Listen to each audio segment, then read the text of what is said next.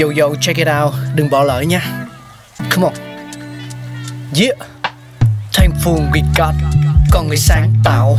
Mà sống dồi dào. Tình tuổi trời sao vương cao là tích tắp. Phát minh đầy ắp xây đắp tương lai. Có một không hai nhưng liệu có ai còn nhớ dùng? Xin được gửi lòng biết ơn vô hạn đến những con người không ngừng sáng tạo, mang đến những phát minh mới thay đổi cuộc sống. Thankful we got.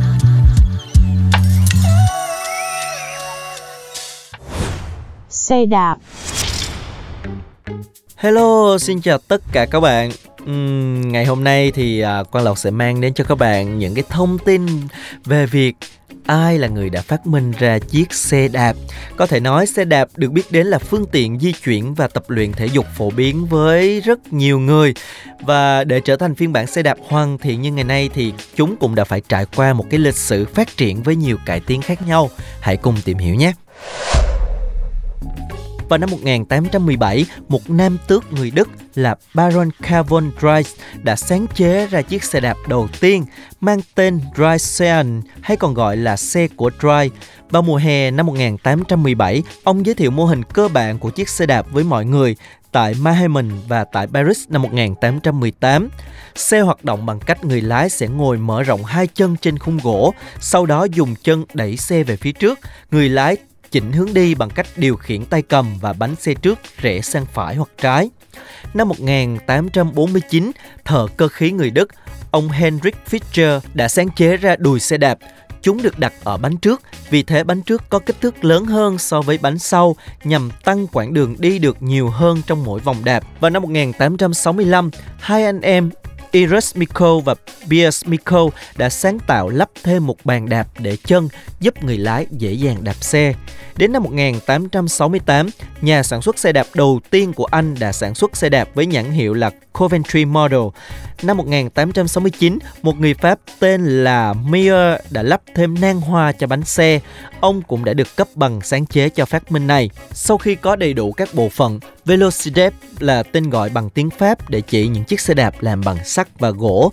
Tuy nhiên, vào năm 1869, tên gọi này chuyển thành xe đạp Benny Farthing hay xe đạp bằng thép bởi các nhà phát minh đã chuyển sang sản xuất xe đạp có khung thép hình ống, gắn bánh xe, nang hoa và lốp cao su rắn. Vào năm 1879, Lawson người Anh đã sáng chế ra xích xe đạp, bộ phận để truyền động cho bánh sau. Điều này kéo theo những cải tiến mới về khung, đùi, đĩa, tay lái và phuộc xe, giúp chiếc xe đạp ngày càng hoàn thiện. Năm 1885, Starley đã chế tạo ra hai bánh xe đạp có đường kính gần bằng nhau và khung xe làm bằng ống thép. Năm 1887, John Boy Dunlop, nhà sáng chế người Scotland, do bánh xe trước rất dễ sốc khi di chuyển nên ông đã cải tiến bánh xe dùng ống hơi bằng cao su. Vào năm 1890, nhà sáng chế Roberton người Anh và Edouard Michelin nước Pháp đã có bước cải tiến khi bộ phận bánh xe đạp có thể tháo rời và lắp đặt như cũ dễ dàng. Xe đạp tiếp tục được cải tiến vào năm 1920 do khối lượng xe quá nặng gây khó khăn trong việc di chuyển.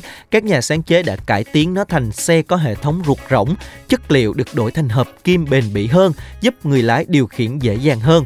Giữa thế kỷ 20, nhiều bộ phận khác trên xe đạp được tiếp tục chế tạo và hoàn thiện. Điển hình vào năm 1973, những chiếc xe đạp địa hình bắt đầu được đưa vào chế tạo ở California và từ đầu thế kỷ 21 thì xe đạp được cải tiến mạnh mẽ với sự phát triển của công công nghệ và chiếc xe đạp đã trở nên một cái vật dụng, một cái phương tiện rất là quen thuộc với tất cả chúng ta thời nay nhưng mà có thể thấy là nó đã trải qua lịch sử hàng trăm năm phát triển. Có rất nhiều người đã từng chút từng chút một uh, góp những cái cải tiến của mình để tạo nên một chiếc xe đạp hoàn chỉnh. Xin được dành một lời cảm ơn trân trọng nhất đến tất cả những nhà phát minh và cảm ơn tất cả quý vị đã lắng nghe chương trình ngày hôm nay. Hẹn gặp lại mọi người ở những tập tiếp theo nhé. Bye bye.